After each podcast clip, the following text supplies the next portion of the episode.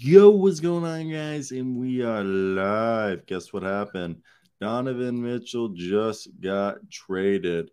Unbelievable, right?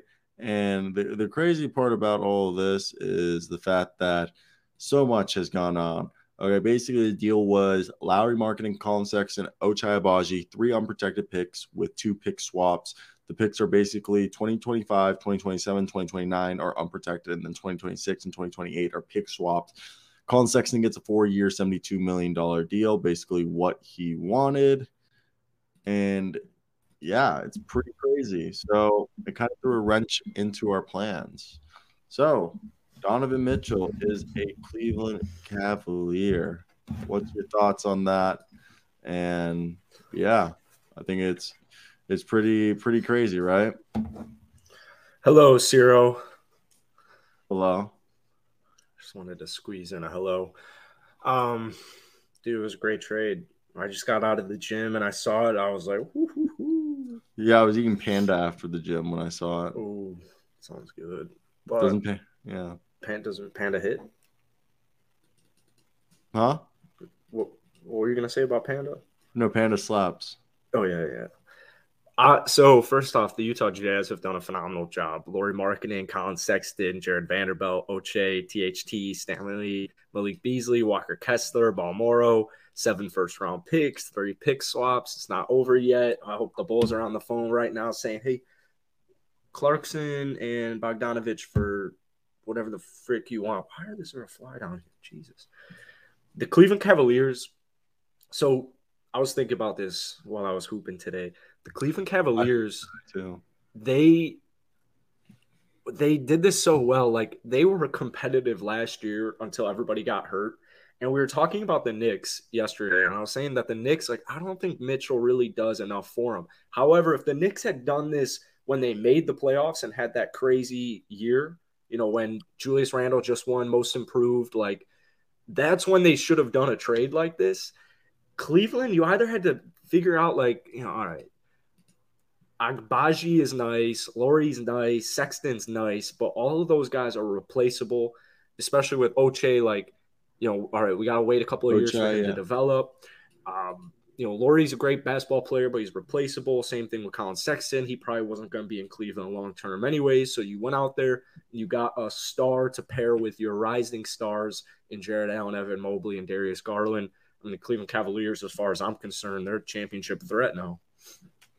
No, yeah, no, this is definitely was in basketball. Yeah, I, I, I'm about to take my basketball class again next year. But, no, I same thing happened to me. It seemed like we were all doing something. I literally just came back from playing basketball at the rec, and I was eating, and I heard my phone buzz, and I saw I had ten, mess- ten notifications on Twitter, ten fucking notifications. I was like, holy fuck, something went down. And when I looked at this, I first saw when they originally sent this, I think I, it was either they said Lauri Markkanen. It basically was, you know, Donovan Mitchell was traded. And when I started reading, I was like, holy shit, the Cavs didn't give up much. They got a rookie that wasn't on the team last year, Lauri Markkanen, which he was a good part, but he wasn't, you know, a huge piece. He was a good part of it. And Colin Sexton, who was just going to be here for another year. And you, one could argue they don't have – they lost – three draft picks, but that was only three draft picks they lost. They didn't give much. Yeah, I was- when I think about the draft picks, I look at a team like the Milwaukee Bucks who gave up three to get Drew Holiday. Yeah. You know, what did it turn out to? I mean, first off, no issues. They are still good. A rookie isn't going to – if you're a contending basketball team, a rookie offers me nothing. So Cleveland's like, all right, we're going to be competitive for the next three seasons. So we're not even going to be looking that much into the draft anyways. If anything, we're going to be trading these picks at some point in time for role players or whatever. This is what I want Houston to do. This is what Detroit's going to do. This is what all the rebuilding teams are looking for right now. You got your guy. You have Evan Mobley. You have Darius Garland. All right, now we got to make a big-time splash. And when you got a guy like Donovan Mitchell whose value is just decreasing by the day as we get further into summer, I mean, they pounced on it, and this is so awesome. You know, I, I know this was like a rumor. I know, like, sometimes Cleveland would come up in this, but we were talking about Knicks, Knicks, Knicks, Knicks, Knicks. Like, you know, shout out to Cleveland, and man. They're just not messing around, and I, I love it. I absolutely love it. Well, I made a video a few days ago because it was reported that Cleveland had withdrew themselves from trade talks, that they had pulled themselves out of the running. But on the whole, what we're going to talk about right now, I said that both teams won the trade. A, the, the Cavs won the trade because they didn't give up too much. They gave up, you know, Colin Sexton, who was going to be gone in a year. They gave up Lauri Markkanen, who he really was their fourth or fifth option scoring-wise. And Donovan Mitchell coming here, you know, gets gets rid of, you know, re is better than Colin Sexton and Lauri Markkanen combined times double. Donovan Mitchell gives you more. And Ochai, the team's still good without Ochai, and he, he's a rookie. So then the picks, like you said, they're going to be competitive. Why I give the Jazz as winners of the team is the Jazz, even without Mike Conley, Bojan Bogdanović, and I guess Jordan Clarkson and potentially Malik Beasley, this team is starting to have an identity. This team is long. This team can shoot threes. And this team is young, the Utah Jazz. The Utah Jazz now have on their roster Jared Vanderbilt, Walker Kessler. Also, Udoka Azubuike and Ochai are reunite, former K U teammates, you know? Maybe two combined busts will equal to a solid role player. Uh, Ochai, they're both not going to be busts. At the very least, Udoka, he hasn't gotten he has he hasn't gotten an opportunity because of Rudy Gobert and plus health. Udoka is going to be fine. It's either he's going to be a solid backup center or he's going to be a solid, you know, starting center. I don't think he'll ever be an all-star. He'll just be like solid. But if you just look at it, now they have, if we exclude Bojan Bogdanović and Mike Conley, Malik Beasley, Jordan Clarkson, Talen Horton-Tucker, we're going to exclude Rudy Gay, Nik- Nickeil Alexander-Walker, Jared Vanderbilt, Simone Fontecchio, Walker Kessler, Bolmaro, Stanley Johnson, Udoka Azubuike, Jared Butler, Johnny DeJounte, okay? Add in Markkanen, Ochai, and Sexton. They're basically like, what, thirteen deep? Four, yeah, deep. I mean, you know, I, I think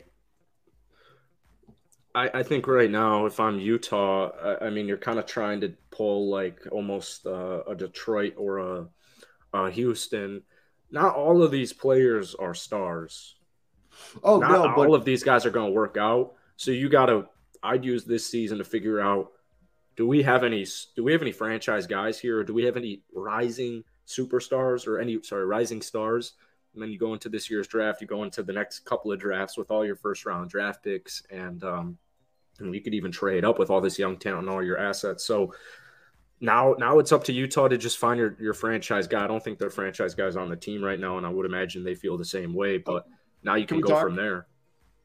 So I'm going to throw at you some names, okay? And you tell me which one you feel the highest about. First off, Colin Sexton and Lauri Markkanen. Colin, I, I could see Colin being the type of guy that he could be an all-star once or twice, but I don't ever see him being like a perennial all-star. But he could be the type of guy that he just puts up like astronomical scoring stats for the Utah Jazz and then has like a really big fan voting. But I think, let me throw out you some names. Talen Horton-Tucker, Nickeil Alexander-Walker, Jared Vanderbilt, Walker Kessler, Leandro Bolmaro, Jared Butler, Ochai Agbaji, and Udoka Azubuike. Out of those guys, who are you, I guess, the highest on? Oh, Talen Horton-Tucker for sure. You think? It's not even close. I mean, yeah, I don't think it's close at all. Talen's Talen showed me so much. I, Los Angeles should have gotten rid of him years ago because even as much potential as there can be with him, I mean, he just didn't really ever have a per. He just should have been gone a long time ago. I mean, three games left regular season. You know, Golden State's. They don't have Steph Curry in that game. Um, you're already locked into the playoffs, so you know, Golden State's not playing for much. But if you can drop forty on the soon-to-be champs, just like Kevin Porter Junior did a couple of years ago uh, against Milwaukee when they went on to win it and we dropped fifty, you know, those those guys are going to be talented. So to me, I think it's going to be Talen. Not that any of those guys are bad, but I'm just a big Talen supporter. So for me, I think – the two guys that I'm the highest on or and it's just because I'm biased. First off, I'm higher on Simone Fontecchio than Leandro Bolmaro, but I think Bolmaro, both of those guys.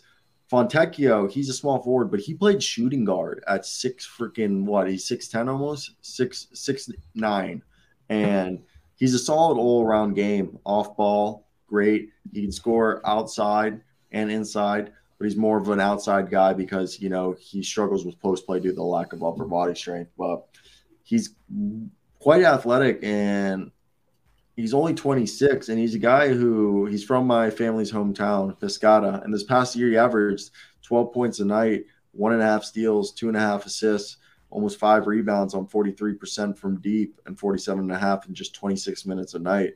And the year before, he shot thirty-eight percent from three. And I think he could come in and be like a Danilo Gallinari type guy, just scoring low twenties.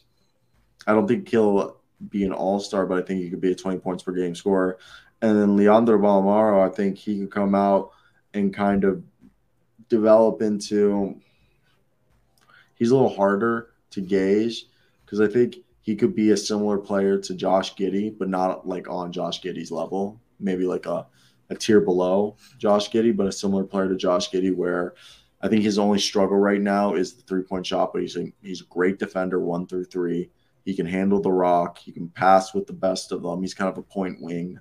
And really, it's just a question if he hits that three-point shot. He just has a very similar play style of, like, if you want to say, like, combination of Josh Giddey, Manu Ginobili, and, like, Tomas Donorowski put together. His worst comes to worst, he's Michael Carter Williams, but nothing. Busts. Sorry. Fuck you. You got uh, so with the Cavs, what's their ceiling? Championship.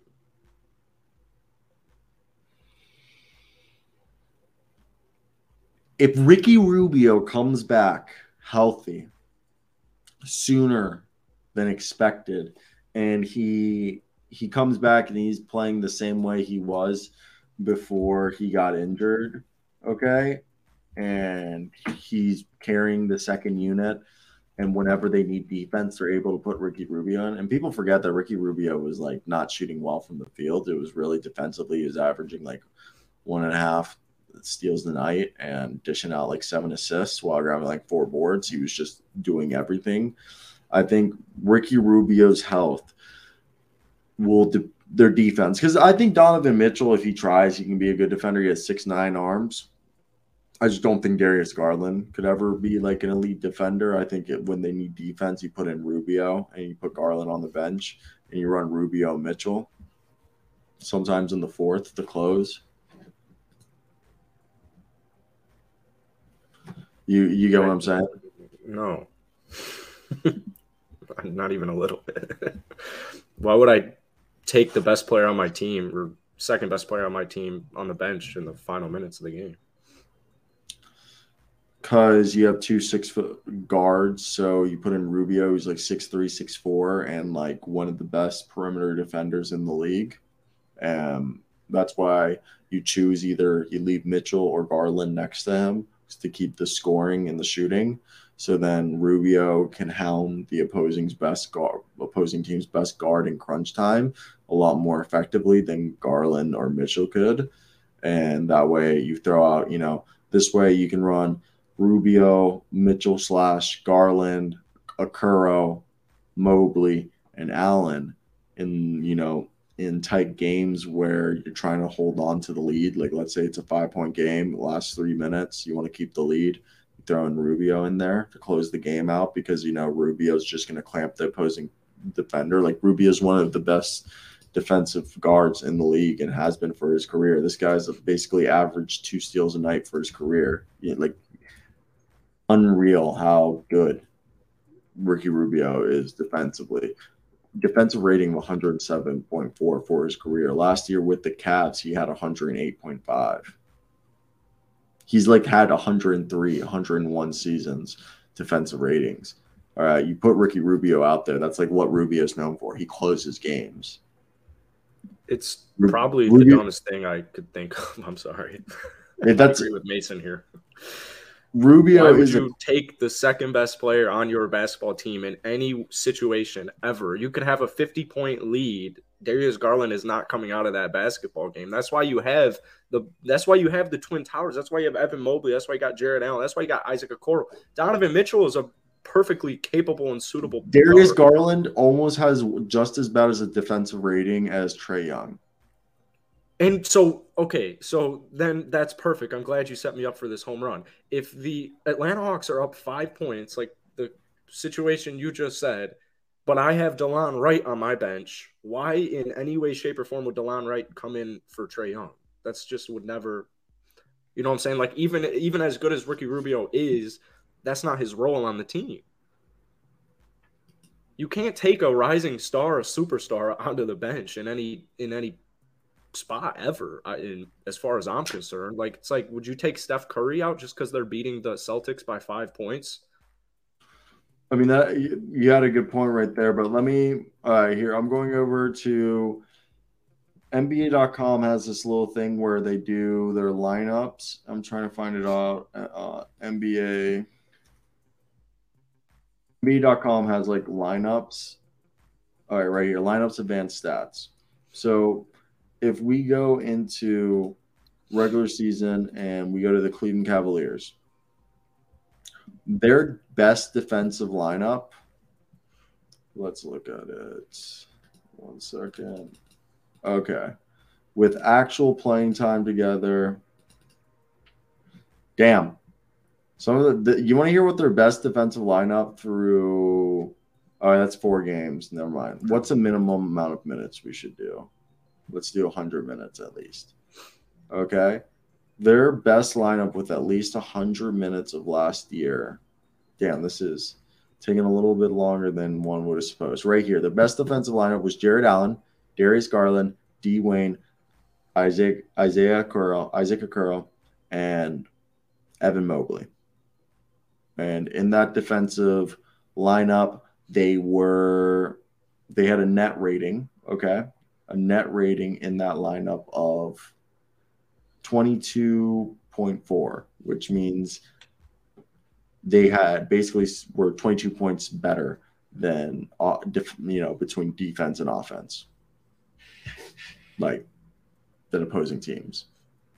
So with that said, my question is, is maybe I'm wrong about Darius Garland, but I just Donovan Mitchell, who's defender his whole career, no? Uh, I think he's had. I think the last two years he hasn't been good defensively. Like, like I think it's just the lack of trying. Like he's struggled. But you are right. He rookie year one hundred and five. So basically every year he's gotten kind of worse defensively. Rookie Maybe year. You know who else has? You told you. Yeah, I was about to say that's another good point. So rookie year, one hundred and five. Second season, one hundred and seven. Last three years, he's basically been one hundred and eleven. With twenty twenty to twenty-one, he went down to one hundred and ten. So I'm taking that. Yeah, so he's not a terrible defender, that the way Twitter makes it seem like. But one could argue that like his defensive ratings better is skewed due to the fact that he played on a team that, you know, covered up his defensive shortcomings with Rudy Gobert. And you're going to say he has Jared Allen and Evan Mobley to help him out there. I think I, I have no fear with if you run lineups of Okoro. You know what I want to see? Rubio, Mitchell, and Garland on the floor at the same time. You run Rubio kind of like a wing, Mitchell and um, Garland. Three guards. You remember how the Thunder used to do with Schroeder, Shea, and Chris Paul? I'm sure we'll see some of that for sure. And, yeah, I think a Rubio, Mitchell, I know it's super small, but then you have Garland, not Garland, Evan Mobley and Allen there, because we know they're going to run Allen, Mobley, and Okoro with Mitchell and Garland because that just works out well. We're, you and I are both fans of Okoro. We both expect him to take the jump. Hmm. And at least – if he doesn't take the jump, he just gives you the defensive and, like, athleticism to finish plays. Yeah, if he's shooting, especially if he's shooting at forty-four percent like he was second half of the season from downtown, I mean, he's a legitimate. Yeah, and the thing is, is people are going to be like, well, he wasn't shooting many. I think we looked at it, and it was like two a night he was shooting yeah, at forty-four. Shooting, yeah, he was shooting plenty. He's not a he's not going to go out in a normal game even and just take six threes. No, but I think we both think he could be kind of like he could develop into a player that's like the Andre Iguodala light version. I just I mean, think yeah. I I can't I don't want to say he's the next Andre Iguodala just because that's a, a tall tall order to say about Okoro, but like you know like the light version, you know the Phil the Andre Iguodala on the Philadelphia seventy-sixers. That guy was yeah, a beast. He was a beast right away. It's um, it's gonna be it's gonna be interesting. Isaac's gonna be in a role where he's not even gonna really need to. I mean, he he only took what I got here. He only took last season six point four attempts per game from the in field. General. Yeah, well, he actually shot thirty five percent from downtown because of his forty four percent second half rating. So. I mean, he was, dude, he was Mister Efficiency. Eight and a half points. He's giving you almost a steal per game. He's a great yeah, he's transition. Great, in, great off ball. He's shooting almost fifty-two percent from the field, forty-four point two percent from downtown. So he's not even going to really have to do, you know, they're not going to be relying on him to be scoring all these points, which is essentially kind of what he did last season was, yeah, he'll have, he'll go single digits and then he'll have a game where he, is sixteen points per game, or sorry, sixteen points that night. You know what I'm saying? It'll be like six, six, fifteen, yeah. seven, I think, eight, twelve. I think they just need Isaac Okoro to kind of ease into like a role that Mikal Bridges is in, because Mikal Bridges is like the fourth scorer for the Suns, arguably, because it goes, I believe, maybe Chris Paul might be the fourth scorer, but really it goes in the totem pole, Devin Booker, DeAndre Ayton, Chris Paul, then Mikal Bridges. And I think that's kind of how you have to look at it here. It should go, you know, Mitchell, Garland, Mobley, Okoro, Allen, you know. Yeah, and we'll see. We'll see as the season goes on. I mean, I wouldn't be surprised if Rubio's in some closers. I wouldn't be surprised if LeVert, Dean Wade, Lamar Stevens are in some closers. Um, they're just – you're going to be able to get really creative out here, and that's a great problem to have. So I'd lock him in for a home seed playoff. Let's see. J. Cole's coming to my college. Oh, really? Yeah, J. Cole is – we have – late night. Have you remember the scandal a few years ago when Snoop Dogg performed here and he had strippers come down and shoot money? That's, no, but that's sick. Yeah, my freshman year, I didn't go, dude. I didn't know it was happening. They have so every year to kick off the basketball season, we have a concert at Allen Fieldhouse here at K U. And my freshman year, last year they had Run D M C. Fuck that. And everyone was pissed. But my freshman year, I went and got drunk somewhere else because people were like, oh, it's not going to be that lit. And, yeah, they brought out a bunch of strippers dressed up in K U cheerleader outfits, and they were stripping down, like, poles, like, in our basketball court, and then, like, going around with money guns shooting one hundred dollar bills at K U students while Snoop Dogg, like, put on a show. Like, I heard it was, like, dope as fuck. This year, J. Cole's coming. Oh, that's sweet. I like that yeah. a lot more. So, yeah, we're having J. Cole come this year. I just found out. You see, guys, what? This is not music related. I was just going to say um, one day it'll come out that Leonardo DiCaprio's gay, and I just want to, on record, say that. That you knew? Yeah. You want to see something before we go to the next? Yeah, like, yeah, dude, Rocket News. I actually am so dope to see J. Cole. I've never seen him, but I'm stoked. So, because I'm part of the journalism school, check this out. These are my parking passes they gave me, but um, I'm working. I got on-field access, free meals, and press box and uh, press conference. Oh, yeah. For just basketball or football? Everything. This oh, I got basketball too, but this they gave me the tickets this for football. That's football, hell yeah! It's awesome. Game one, game two. Who's their big? They got Texas at home this year, or any? Um, okay, it's big game right here. Let me look. Okay, so T C U, Oklahoma State, Texas. T- uh, Friday, I'll Tennessee Tech. Oh, guess what's guess what's game two? Yeah, guess. Okay, G- game one is Tennessee Tech. Game two, guess what it is? Your beloved Duke. Oh, is it really? Yeah, Duke. Duke right here. Duke right here. Uh, game three is Iowa State. Game four is – I hate to tell you, Aaron, but the Cavs just overtook the Hawks today. Yeah, to um, it to you. Possibly. Game four is T C U. Possibly, yeah. I don't know game... too much about college football. I don't know if T C U is going to be good. They're always usually pretty good. This is the best, though. The, the home finale is against Texas. Yeah, that's freaking sweet. Yeah, and I get free meals. Enjoy it while it lasts. Oh, you're a senior, but enjoy it while it lasts before they get the hell out of there. Just like every other Big twelve team. No, everyone's coming to the Big twelve. We are talking, and it looks like K U is going to get uh, – not K U. The Big twelve is going to get Arizona State, Arizona, uh, Utah, and I believe either Colorado or Washington. And then if that happens, it's rumored that Oregon State could come. Um, and Oregon might just go by themselves to the Big Ten. We'll take Oregon State. And everyone is expecting that once all these schools come to the Big twelve, Colorado is just going to submit and be like, all right, we'll come with. Because Big Ten doesn't want Colorado. My issue is all those teams suck except Utah. Like, is Oklahoma, Texas...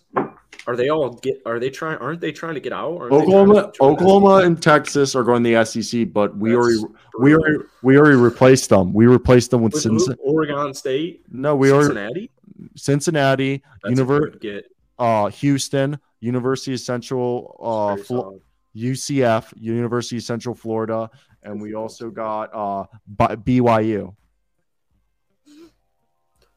Yeah, those are solid. We, yeah, isn't that great? We got basically no. I mean, yeah, it'll you'll, like you guys will probably miss Texas a lot just because of like Texas hasn't um had a winning record in six years, seven years. But they, but I know, but they're Texas. I know, but we're losing Texas and Oklahoma. We got Cincinnati, Houston, U C F, which is the biggest school in America. It has over a hundred thousand school students, and they've had a winning record, I believe, like the last six years. And B Y U, bro. And now we're going to probably get Utah. Um, Utah would be nice. Utah, Arizona, U of A, and we're also going to get, I believe, either Colorado or Washington, and then either Oregon schools. Washington would be cool. I think I think at this point we'll solidify ourselves as the third best conference. Like That's... we'll we'll be right behind the Big Ten and the S E C, but we'll be better than the A C C and all the other. Con- we'll be the third best football conference with our, with a few, like we'll be the only other conference besides the Big Ten and S E C to have ranked members. Basically all the A C C is going to be suck. The S E C and the Big Ten and the Big twelve are going to be the top three dogs, with technically the other two being the top, top dogs, with us being like, better than the rest, but not as good as the top dogs. But like, you know, I hate this so much. I hate it so much. Just keep it as it is, man. Money. Yeah. It's annoying. So, all right. I think we're done with the Cavaliers talk. We've spent thirty minutes on that shit. All right. So, right here, which you choose? DeAndre Hunter and John Collins needs to step up this season. Will Joel Embiid win an M V P ever, and can Philly win it all with the current roster? Or we pull up an article by The Athletic, way too early preseason twenty twenty-three N B A mock draft. My rankings are that one, Joel Embiid, and then the Hawks last. Hopefully we run out of time by then. Okay, so okay, so you want to do way too I've early? Spent all offseason berating DeAndre Hunter and John Collins. And I don't want to change it. It's a sense. All right, let me pull something up then. Wow, it's September first. That's cool. Basketball's a month away. Over a month, but is that training, camp's, training camp's a month away. I hate you. Oh, I'm giving away I'm giving away twenty-eight bucks to somebody who has PayPal today. twenty-eight dollars? Is that yeah, all that's anyone... in your bank account? Anyone in the chat have PayPal? I thought it was going to get us more viewers, but I just checked and we have four. You have four. Uh, uh, so what we're doing right here is a way – shout out The Athletic for this, because we're also going to go way quicker, because last time we spent thirty-five minutes fucking on one article, and that was fucking dreadful. Okay? And here we're just going to go real quick. We're it, what we're doing right here, and this way we can clip it into a ten minute nice little video, is this is the we are reacting to The Athletic's twenty twenty-three N B A draft. I keep up a little bit closer with the draft than Jackson does, but even at this point, we're a little farther out than I like. I, I know the names, but I'm not doing my full research yet. So let's run through it. The draft order is just an expectation of the worst teams in the N B A. Let's get right into it. With the first pick, the Oklahoma City Thunder take Victor Wembanyama. He switched clubs from A S B L to Metropolitans ninety-two. We all know what he is. He's basically Rudy Gobert, who has the athleticism of Giannis while having the shooting ability of Kristaps Porzingis. It's absolutely crazy. Yeah, Vic is at least seven five. I've seen some stuff saying he's seven six. I thought he was seven three. I don't know. He's definitely seven five, as far. Oh, like right here, to my it's knowledge. A, you're right. You're right. It says right here he's about seven two. He, I, he might have grown even a bit more. I am telling you, this guy's seven five right now. At least that's how crazy it is. I've been doing a lot of film on Vic, and he, this man, holy cow, dude. Sometimes he'll dude. This guy will pull up from like Steph and Trae level downtown, and why don't? It's the he'll make a decent amount. I think he only shot like I think he shot like twenty-nine percent from downtown last year. That's why he transferred clubs. He wanted more opportunity. The the issue with him shooting all these long threes is his legs just aren't there yet. Like he would always just barely be short, and it's it's just absolutely crazy. He has like when he's crossing dudes up, he gets low down there. The way he can move and like distort his body mid shot is absolutely. I can't even – it's uncomparable to me. And, I mean, this guy, if he if he is just healthy enough in his N B A career, he will be a superstar at every point. He's just got to get a little bit more muscle on his legs, but he's a young cat. I agree with that. Next up, Scoot Henderson. He's the next big name to go on the G League Ignite. But if we know anything about G League Ignite with the top guys, I believe – who was the last top guy? It was – But it, was Jalen Green the top guy, or was it Kuminga? I think Kuminga was higher ranked. Kuminga kind of fell in the draft.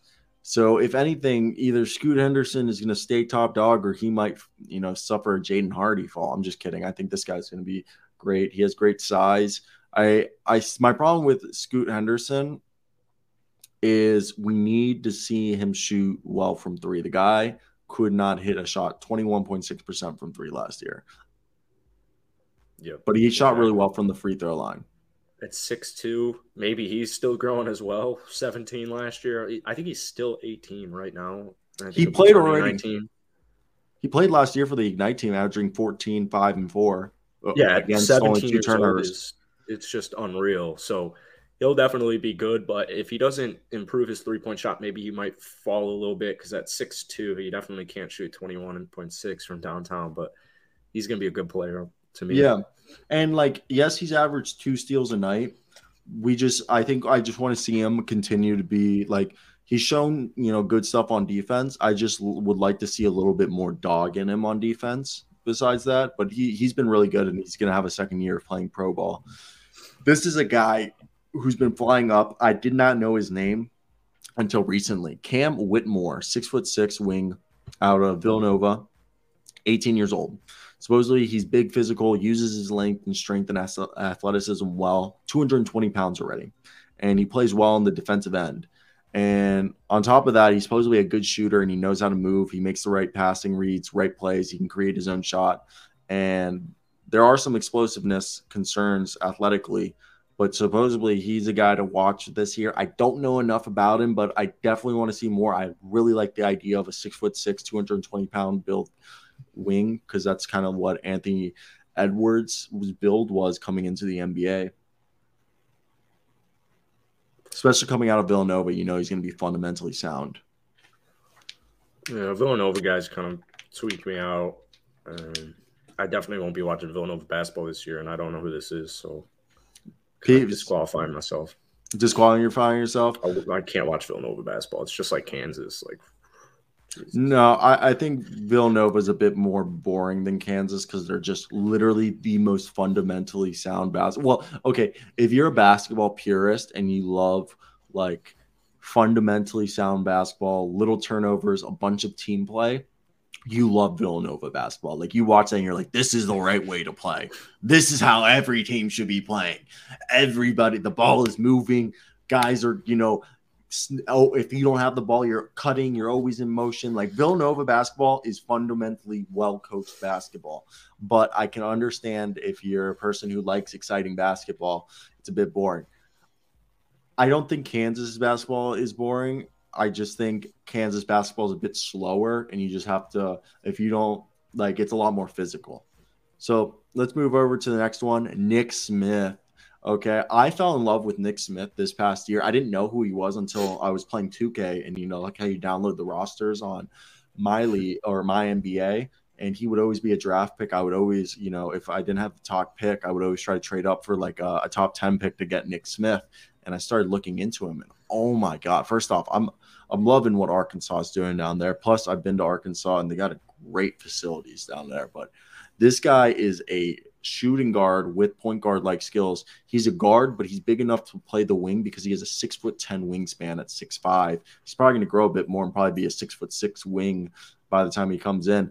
And he's a guy that I think, and he's also playing next to Anthony Black. I think at the very least, his floor is being like what qu- we think Quentin Grimes could be, you know, just a guy who can make good passes, put the ball on the, you know, on the on the floor and create his own shot. But I really think Nick Smith could develop into, you know, a two-way version of a Zach LaVine. Oh, Man. Murray. Like, I guess, yeah, like a yeah, six ten wingspan. This is, you know what I'm about to say? A combination of Zach LaVine and DeJounte Murray. The defensive, so like a really good Talen Horton-Tucker. Shut the fuck up. With, with I, either of those two guys' skill sets, what like I want from Talen Horton-Tucker. Yeah, yeah, but no, but like he has the the the ball handling ability and the defensive ability of DeJounte Murray while having that scoring and dog mentality of Zach LaVine with that athleticism, and if you put them together, that's what Nick Smith could potentially be. And I'm I'm. Honestly, I don't get why Nick Smith isn't high. I would take Nick Smith over Scoot Henderson. Wow. If if if he flourishes in the way that we expect him to at Arkansas. I'm glad Arkansas sports are back. Didn't Derek Whitehead recently get hurt? Yeah, he did get hurt. Damn. Derek Whitehead out indefinitely with a foot injury, and he was the number two top recruit. He underwent a successful procedure two days ago, and he will play this fall. Timeline for his return has not been laid out. So at six foot six. Okay. So I don't know much about Derek Whitehead besides that. I know he was one of the top prospects. He can jump out the gym, and that, he seems like he's kind of like one of those attack scoring guys. The, the problem is I've heard that, you know, his shooting ability, like his shooting wise, he's not the best. But, you know, he's going to Duke, so he's going to be a lottery pick regardless. Mm-hmm. His player um, comparison is Bradley Beal. Really? Really? So a bigger, a way bigger Bradley Beal. I mean, he's only six foot four. Bradley Beal? I I have Derek Whitehead at six foot four. They have him right here at six foot six. Yeah. Bradley Beal, I think Bradley Beal, if you're being nice, is six foot four. I think he's six foot three, to be honest. Yeah, he's six foot three. So Okay. I mean, I can get behind him being Bradley Beal. I was just asking you, you're the Duke fanboy, so. Dude, do you want to hear uh, the Nick Smith comparison? Who? Gilbert Arenas. I don't see that. That's just oh. a bad take. That's a bad take. Gilbert Arenas is like six foot, bro. And Gilbert Arenas was like the quickest basketball player known to man. Like, not like speed wise. He was just literally lightning quick. Six four. What? Okay, you, I'm going to say N B A players look a lot bigger now because they're going back to wearing shorter shorts. When they wore those long, nice. when when they wore those long ass shorts, dude, where the shorts were going past to like their mid calf, dude. Guys like Gilbert Arenas was literally, yeah, Thomas Perry, Arenas quick on the draw. He would literally, Gilbert Arenas would do this crossover so quick, and then he would just pull up, and you it would be like this, and you'd be like, I thought he was still crossing over, and he had already shot it. It's like A I.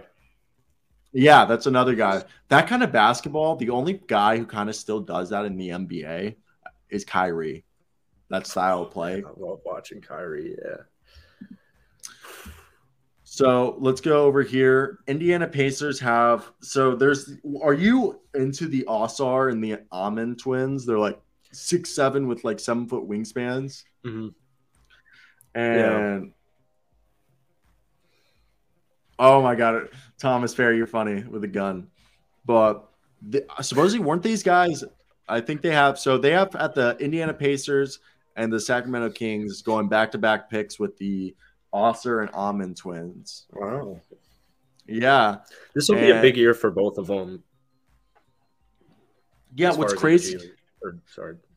No, you're good. You're good. No, uh, overtime elite. And supposedly – All-Star is more of the natural wing. He's like the off-ball. He can shoot it.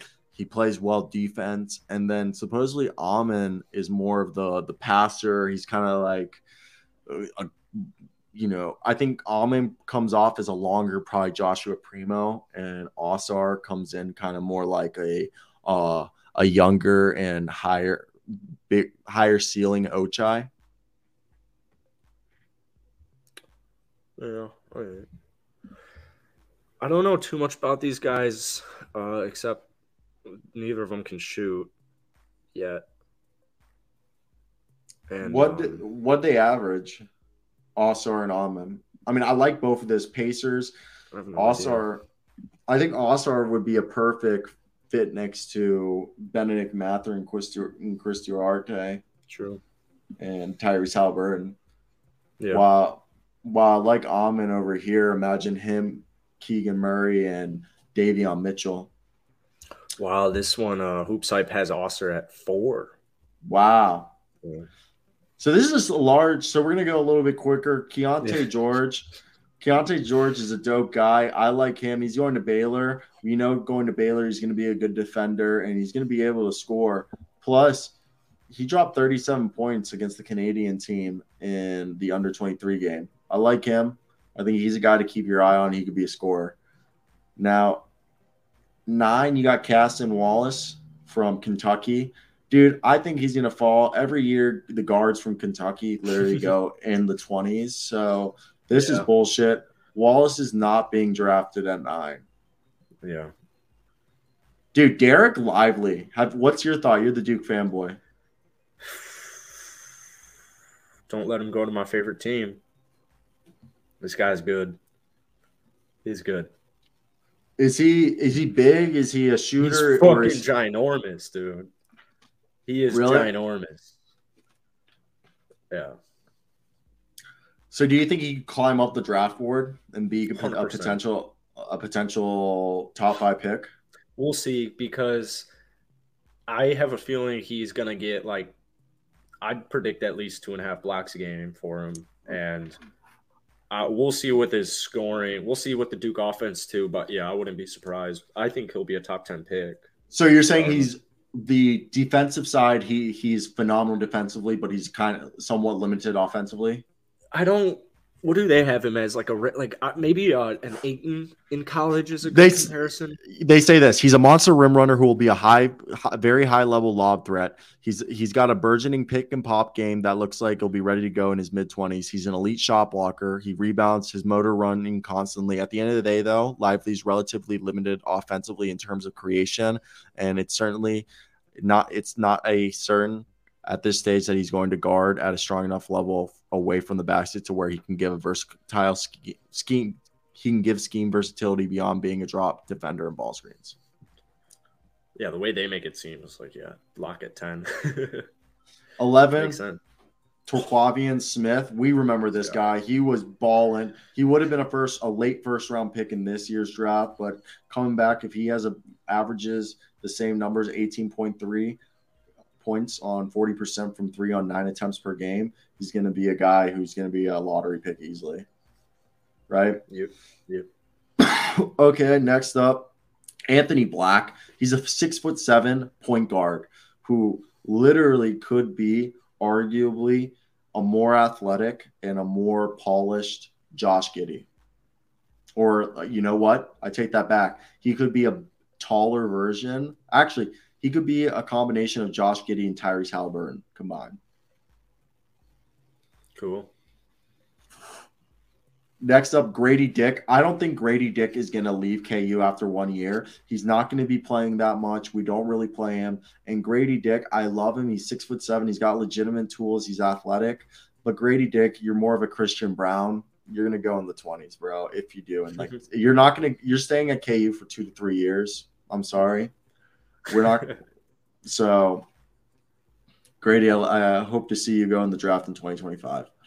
He's going to find you on campus tomorrow and be like, fuck you. Grady Dick, suck my dick. One, I actually had a friend who bumped into him the other day. I hang out – I'm actually a lot, like, chiller with the football players, though. Used to sell them weed freshman year. I have like that's how like a bunch of them on Snap or like a few of them transferred. Like my one boy who's like legit, he plays for he's a starter at Auburn. He's a dog. Dylan Mitchell from Texas. I'm not a huge fan of his, but you know, he's an athlete. He doesn't he doesn't have a great jumper, but he could develop into, you know, a poor man's version of Patrick Williams.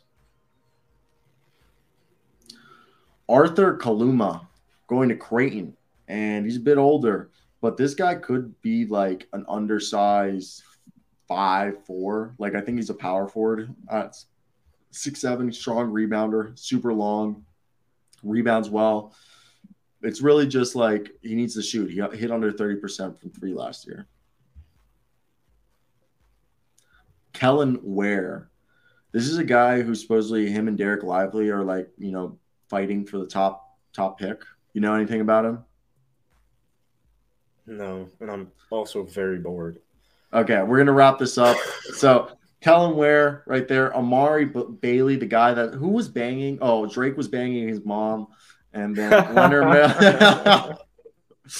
Leonard Miller. Leonard Miller.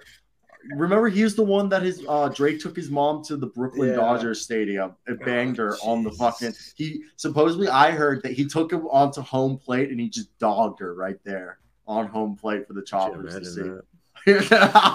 Live in game. I heard he he he bunted with his cock. uh, Leonard Miller, who was that? We literally, I was hyping up Leonard Miller. Then he dropped out of the draft. He's playing in the G League at night. Chris Murray, twin brother of Keegan Murray, he'll fill up there. Kylan Flip Flip Popowski. Can't say that guy's name. Top five recruit. Supposedly he could be like, you know, a Lauri Markkanen and Kristaps Porzingis mix. You got Colby Jones. I really he was a guy who could have gone late first this past year. He's like the ultimate glue guy. Andre Jackson, I really don't know anything about him. Let me hear your thoughts down below. Then we got over here. Julian Strother, same thing. He was somebody who's supposed to be really good. He was higher on the board, but he's kind of fallen. Harrison Ingram. He was going to be a borderline first-round pick. Looks like he's still a borderline first-round pick. He was a disaster last year, shooting twenty-seven percent from the field in his final seven games. Matthew Cleveland, don't know much about him. Terrence uh, Ar- Arsenio, Arsenio, Don't know much about him. Marcus Sasser, Marcus Sasser, he almost transferred to K U and he chose Houston, so fuck him. J- Jamie Jaquez, he U C L A, big boy, can play defense. He's just not that athletic. He sprained both ankles, I think, at one point. And Caleb Lug, he, he was a dog until K U dicked him down in the championship game. And Tyrese Hunter at six foot from Texas. Oh, my goodness. How awful was that? That was, after like four, it's pretty tough. All right. We're it's doing jo- a tough clip up here. It will be a tough. Well, that one will be easy. You'll just, just have to. We've talked about like two fucking topics so far today. Well, at least that one will be easy. All you have to do is find the start of that clip and just clip it to the end, and then you're done. And that's like a twenty-minute video. Watch that be the, like the most viewed video we've ever gotten, and it was. Oh no, it will be. It'll be a mock draft. I'm telling you, that video will be like thirty thousand views. Like, I'm not even kidding. If that video gets thirty thousand views, I'll give you the twenty-eight bucks. Okay, thank you. Thank you, Thomas. I did try to power through that bitch. All right, now we're at the point. Will Joel Embiid ever win an M V P? And with the current Philadelphia seventy-sixers roster, can they win a championship, I guess, in a two-year window? He fucking better at some point win an M V P. I mean... Okay, thirty. Okay. thirty point six, eleven point seven rebounds, four point two assists, one point one steals, one point five blocks, thirty percent from downtown. Like, uh, so wait, wait, wait, wait. He would have. He would be back-to-back M V Ps right now if uh, Nikola Jokic didn't exist. So this is where I want to go over here, and give me one second. I want to see how. Okay, we'll go to The Athletic.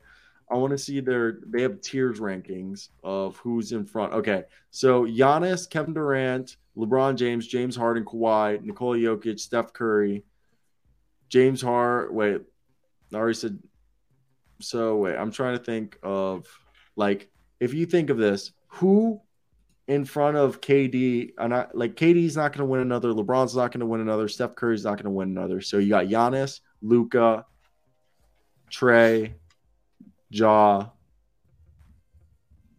Who who else is he competing against? Um, because you got to think of the guys who are coming up behind him, right? When I look at M V Ps, I, I more so think about who else is on the team. Um, and that's my issue with Joel is they're loaded.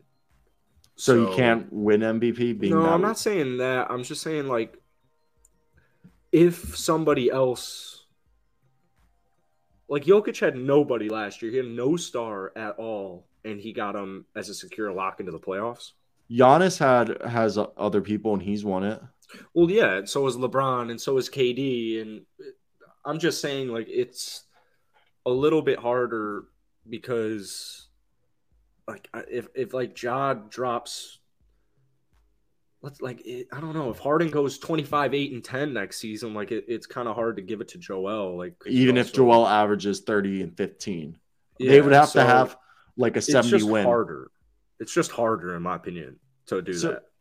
So right here, I'm gonna list off a few guys. So Devin Booker, Ja Morant, Trae Young, no. Luka Don- three, Luka Doncic, Giannis. Nikola Jokic, uh, who else could we put in there? Uh, I'm trying to think of any other young guys. Is there any other young guys that, that like would be able to compete for this? Maybe Jason Tatum. Yeah. I'm trying to think. I don't think Donovan Mitchell's in there. I think Trae Young has a better shot than Donovan Mitchell. Definitely. I think Anthony Edwards in a few years will be there. I think – Maybe Cat. I don't know if you're throwing Cat. I would think Anthony really Edwards. Anthony Edwards way before Cat, but I think who else? One of the young guys, either Jalen Green, Cade Cunningham, or mm. you know, there's all those young guys who Dame. are going to, yeah, Scotty Barnes, Dame. Like, there's so many people that are going to be putting up with Joel, and like, I just think already Joel's going to have to fight off Giannis and Nikola Jokic on a yearly basis as the other two big guys, technically. Yeah. Um, they in order for Ja to win M V P, I don't think too many, I don't think anything is too far-fetched. Ten people. I want. Oh, really? Hell yeah. yeah. Whoever's in here right now and has PayPal, let me know. Comment yes. Um, yeah. Giveaway. Yeah, we're doing a giveaway here at the end. Um, I would say they need probably the first seed, and he probably needs to play what he did this year. What did he play? sixty-six games, sixty-eight, sixty-eight games this season, and put up similar stats. And that's something he's definitely capable of. I really liked how much more passing Joel Embiid was in this year. You know, he's always been like a solid passer for his size, but I mean, four point two assists per game for Joel Embiid is, I mean, that's a, that's a, that's a number right there. So I wouldn't be surprised if it happens in the next year or two. And if I had to put money on if Joel Embiid would win an M V P, I'd, I'd go, yeah, I'd go. Yeah. I think Joel has three years to do it. The next three years, he's twenty-eight. I think this is the three-year window. And I personally think Joel, he needs that. If if he's going to have James Harden averaging twenty points a night and either Tyrese or T- Tobias averaging close to twenty each, I think he needs to average, again, like thirty, thirty-one points a night, close to like thirteen rebounds. Again, dish out four assists, get a steal a night, and get close to that one, you know, one point five, two blocks a night. And he could right there. Yeah, no, I I, I just years, think yeah, I like it. He has a three-year window that he can win in the next three years. If he doesn't win it, I don't think he'll ever win it. And he has to be a guy, especially if he's going to have all the, like you said, a loaded team around him. He's going to have to put up ridiculous stats and carry his team to like the best record in the N B A to win it.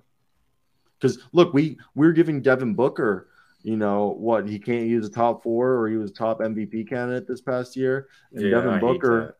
Yeah, and Devin Booker averaged twenty-six point eight, five rebounds, five assists, a steal a night, and half a block.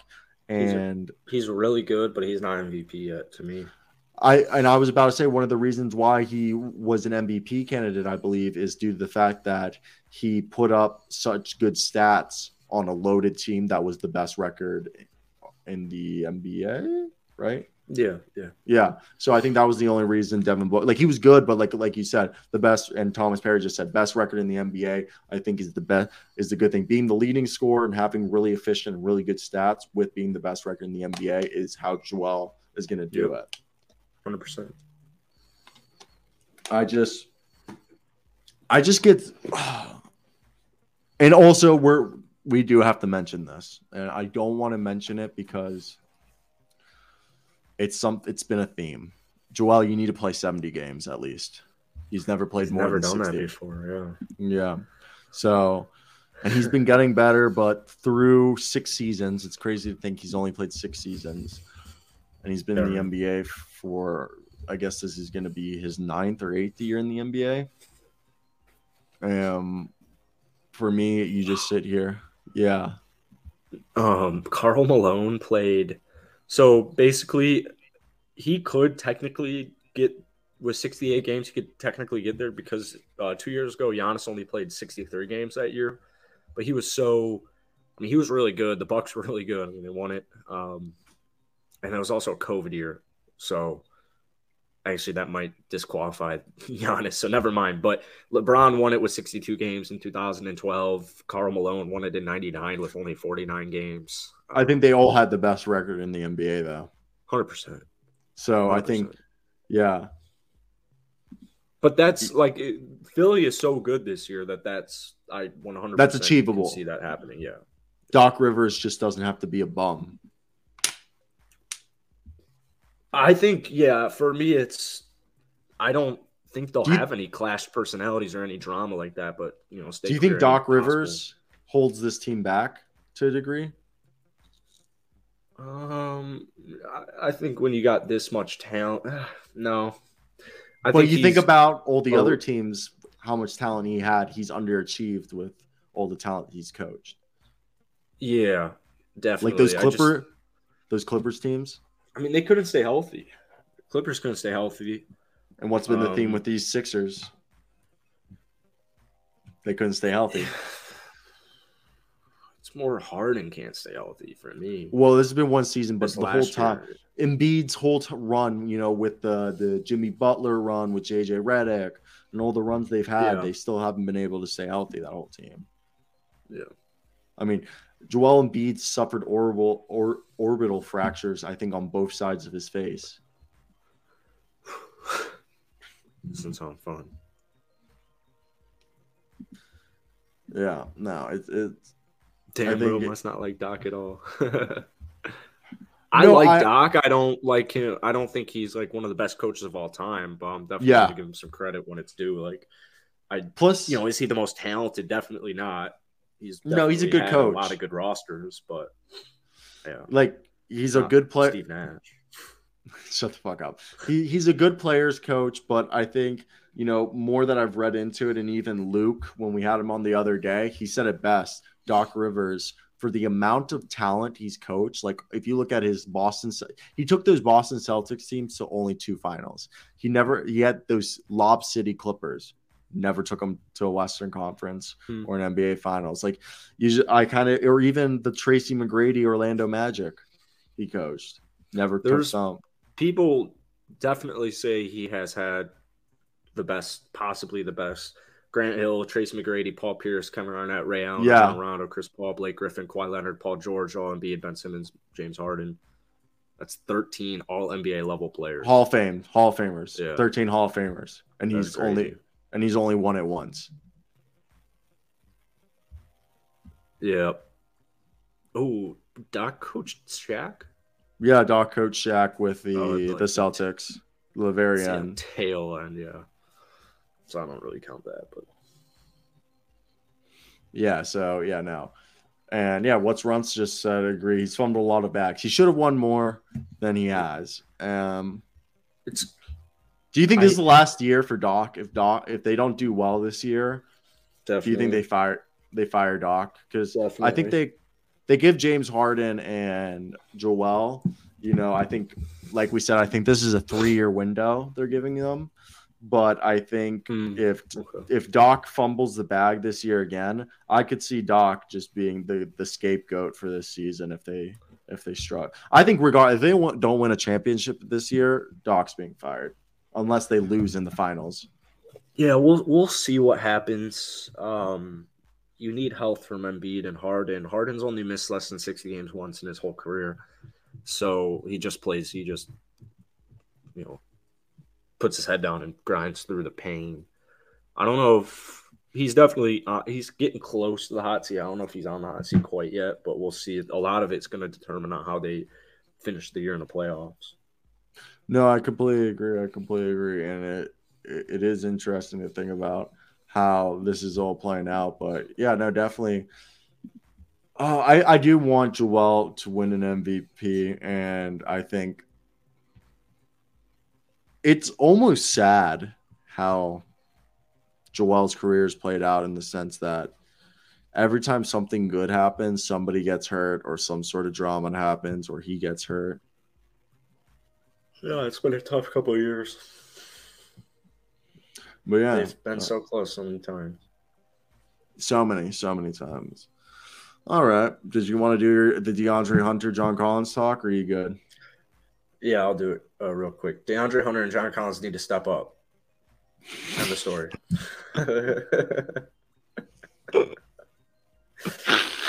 Bang. Bang, there you go.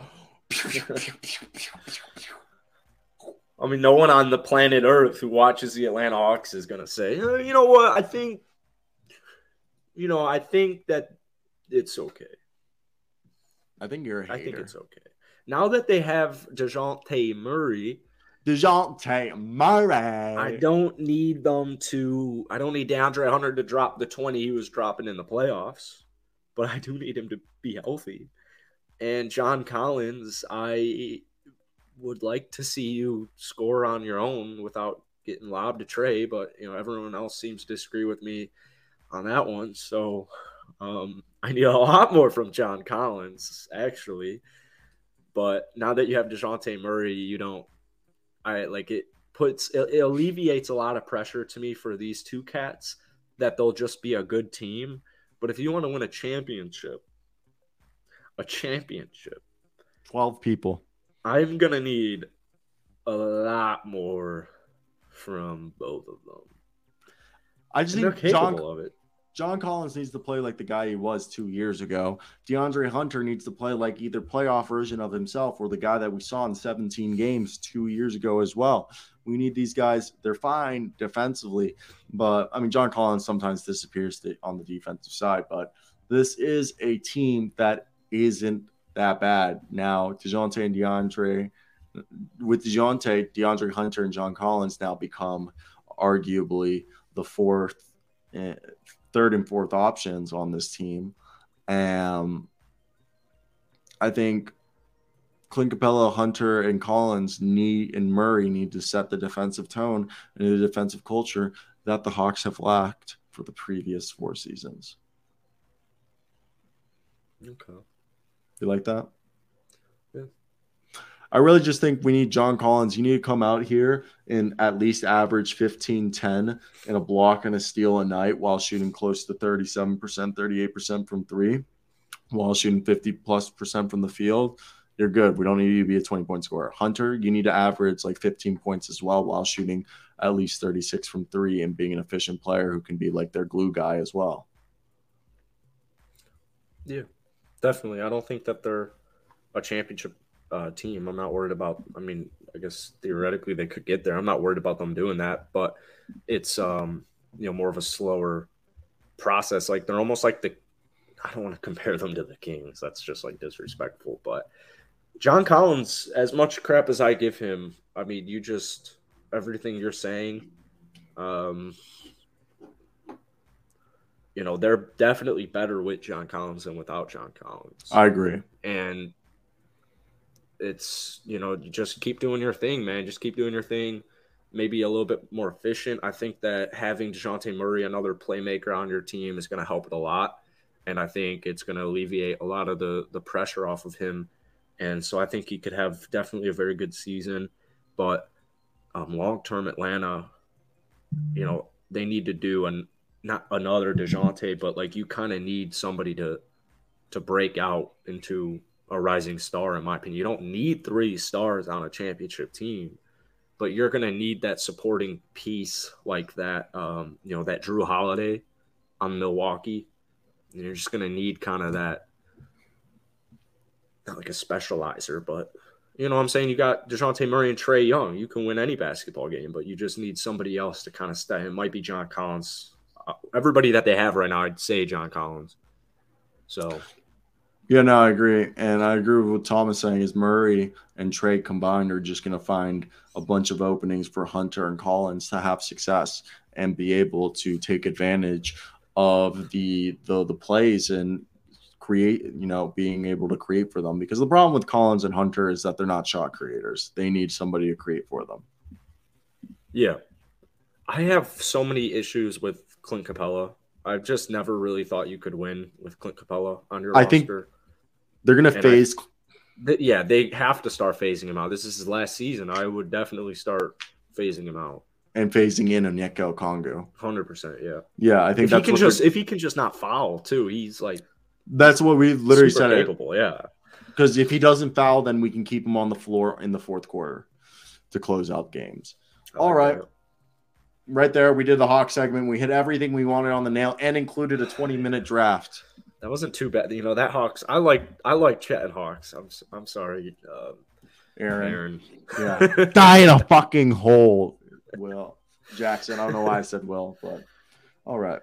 That's it for me. Okay, um, we'll, you know, you know what? There are thirteen people in here, which is that, that fifteen, fifteen, yeah, fifteen, fifteen. fifteen people here right now. So I'm gonna go do a line of cocaine, and then when I get back, we are going. No, but if anyone has PayPal and you want twenty-eight dollars, the first freaking person to make this happen, I will send you twenty-eight dollars.